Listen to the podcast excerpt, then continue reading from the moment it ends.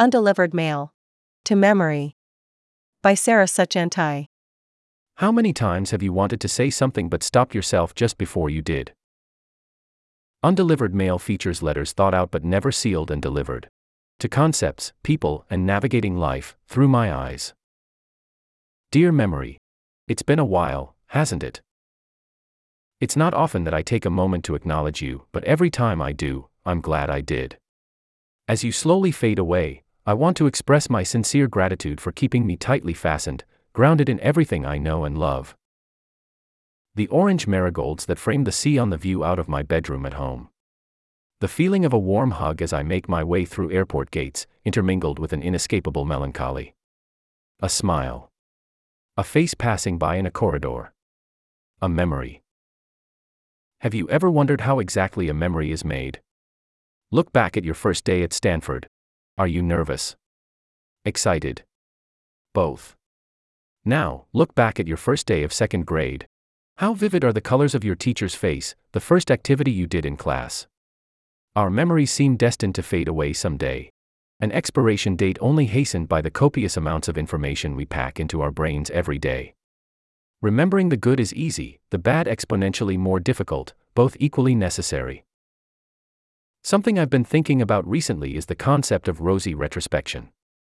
No matter what I do, every time I look back, things seem a lot better than they actually were.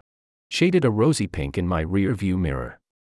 Sure, I'm grateful for the sense of happiness that these moments suddenly bring me, but I also feel like I'm tainting these memories and changing the time, place, and space they occupy. As I make the trek from East Campus to West, as I pass by Meyer Green, filled with throngs of people enjoying another rare appearance from the elusive sun, I'm thinking about the furthest back I can remember, or at least claim to remember. My second birthday. An inflatable ball pit filled with green, yellow, red, and blue, my best friend whose name I no longer remember as she disappeared from my apartment building in a big, frilly pink dress. Yet as I wash over this memory, I can't help but wonder if it's real.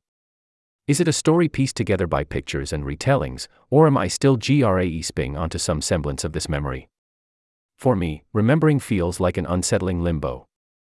I don't know if these memories are my own, or ones that I've artificially manufactured from puzzle pieces that lie in plastic wrapped photo albums. I think my greatest fear is losing the ability to hold onto these memories. We never really think about how important our memory is.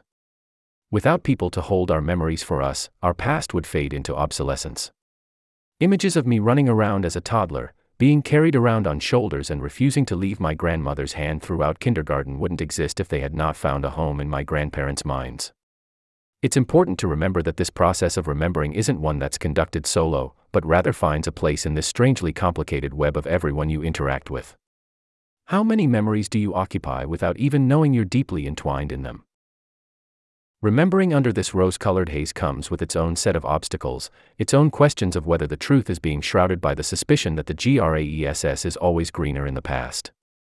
But, my mind keeps me firmly tethered to my reality. Remembering the first time I rode a bike, being suddenly let loose as I rode circles around my terrace, shows me just how far I've come. Now, as I pedal furiously to my 10, 30 m chemistry lecture, late once again, no one's holding the back of my bike to keep me upright. So maybe I do enjoy looking back fondly. Rosy recollection is both a blessing and a curse, and I can't help but love the multidimensionality of memory.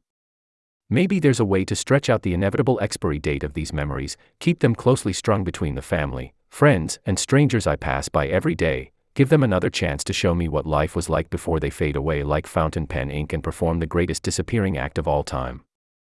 Maybe I'll find a way to tighten my GRAESP, and maybe sometimes, I'll learn to let go.